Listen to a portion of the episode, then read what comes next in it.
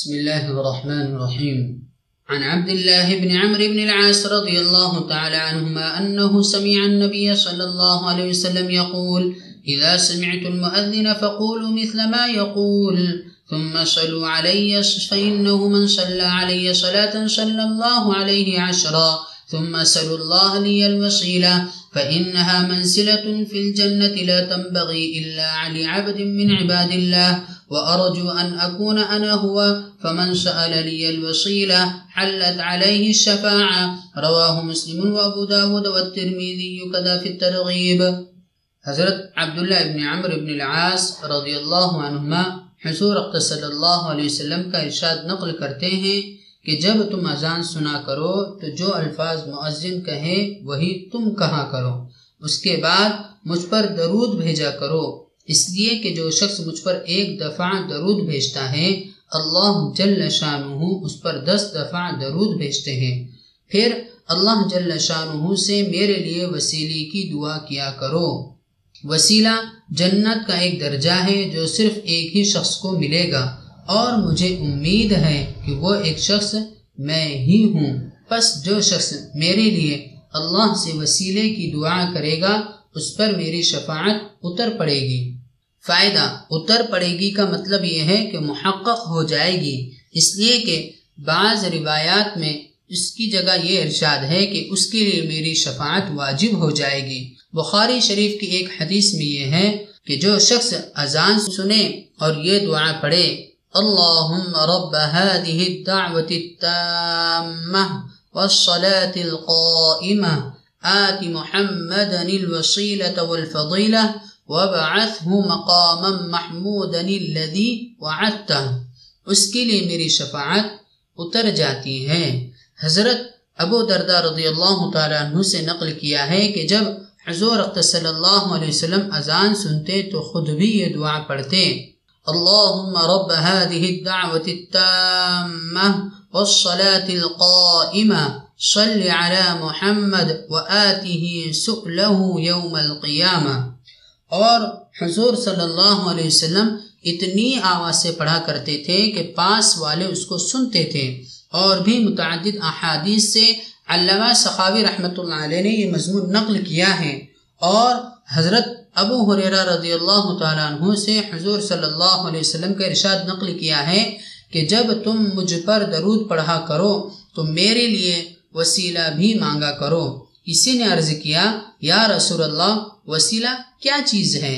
حضور صلی اللہ علیہ وسلم نے فرمایا: جنت کا اعلیٰ درجہ ہے جو صرف ایک ہی شخص کو ملے گا، اور مجھے امید یہ ہے کہ وہ شخص میں ہی ہوں گا.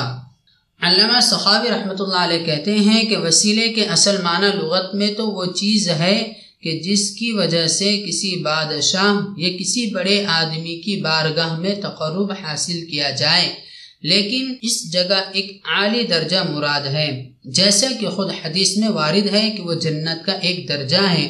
اور قرآن پاک کی آیت وَابْتَغُوا إِلَيْهِ الْوَسِيلَةِ میں ائمہ تفسیر کے دو قول ہیں. ایک تو یہ ہے کہ اس سے وہی تقرب مراد ہے جو اوپر گزرا.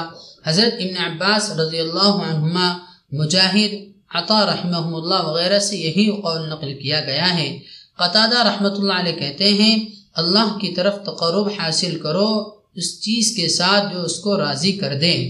الواحدی، بغوی، زمخشری رحمہم اللہ سے بھی یہی نقل کیا گیا ہے کہ وسیلہ ہر وہ چیز ہے جس سے تقرب حاصل کیا جاتا ہو، قرابت ہو یا کوئی عمل.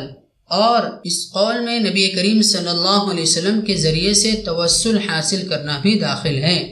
علامہ الجزری رحمۃ اللہ علیہ نے حسن حسین میں آداب دعا میں لکھا ہے: وَأَن يَتَوَسَّلَ إِلَى اللَّهِ تَعَالَى بِأَنْبِيَائِهِ وَالصَّالِحِينَ مِنْ عِبَادِهِ، یعنی توسل حاصل کرے اللہ جل شانہ کی طرف اس کے انبیاء کے ساتھ، جیسا کہ بخاری، مسند وزار اور حاکم کی روایت سے معلوم ہوتا ہے، اور اللہ کے نیک بندوں کے ساتھ، جیسا کہ بخاری سے معلوم ہوتا ہے.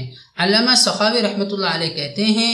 اور دوسرا قول آیت شریفہ میں یہ ہے کہ اس سے مراد محبت ہے، یعنی اللہ کے محبوب بنو، جیسا کہ मावरदी रहमहुल्लाह वगैरह ने अबू जैद से नकल किया है और हदीस पाक में फजीलत से मुराद वो मरतबे आलिया है जो सारी मखलूक से ऊंचा हो और एहतमाल है कोई और मरतबा मुराद हो या वसीले की तफसीर हो और मकाम महमूद वही है जिसको अल्लाह जल्ल शानुहू ने अपने पाक कलाम में सूरह बनी इसराइल में इरशाद फरमाया है आसा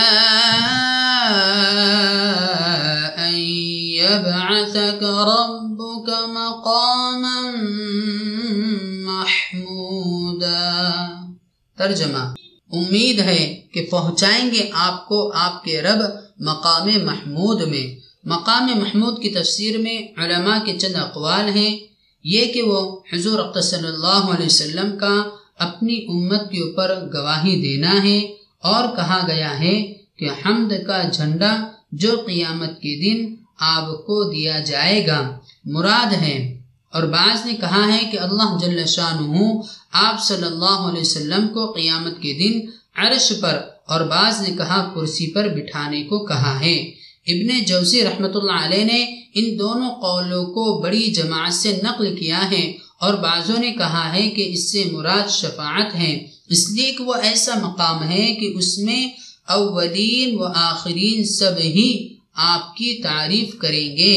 अल्लामा सखावी रहमतुल्लाह अलैह अपने उस्ताद हाफिज़ इब्न हजर रहमतुल्लाह अलैह के इत्तिबा में कहते हैं इन अक़वाल में कोई मुनाफ़ात नहीं, इस वास्ते कि एहतमाल है कि अर्श कुर्सी पर बिठाना शफाअत की इजाज़त की अलामत हो और जब हुज़ूर सल्लल्लाहु अलैहि वसल्लम वहाँ तशरीफ़ फरमा हो जाएं तो अल्लाह जल्ल शानुहू उनको हम्द का झंडा अता फरमाए और उसके बाद हुज़ूर अक़दस सल्लल्लाहु अलैहि वसल्लम अपनी उम्मत पर गवाही दें। इब्न हिब्बान रहमतुल्लाह अलैह की एक हदीस में हज़रत कआब बिन मालिक रज़ियल्लाहु तआला अन्हु से हुज़ूर सल्लल्लाहु अलैहि वसल्लम का इरशाद नकल किया गया है कि अल्लाह जल्ल शानुहू क़ियामत के दिन लोगों को उठाएंगे, फिर मुझे एक सब्ज जोड़ा पहनाएंगे, फिर मैं वो कहूँगा जो अल्लाह चाहे, बस यही मकाम महमूद है।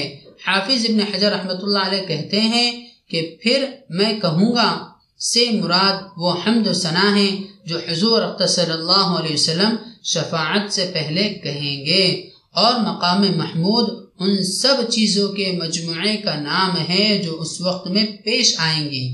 हुज़ूर सल्लल्लाहु अलैहि वसल्लम के इस इरशाद का मतलब कि मैं वो कहूँगा जो अल्लाह ताला चाहेंगे।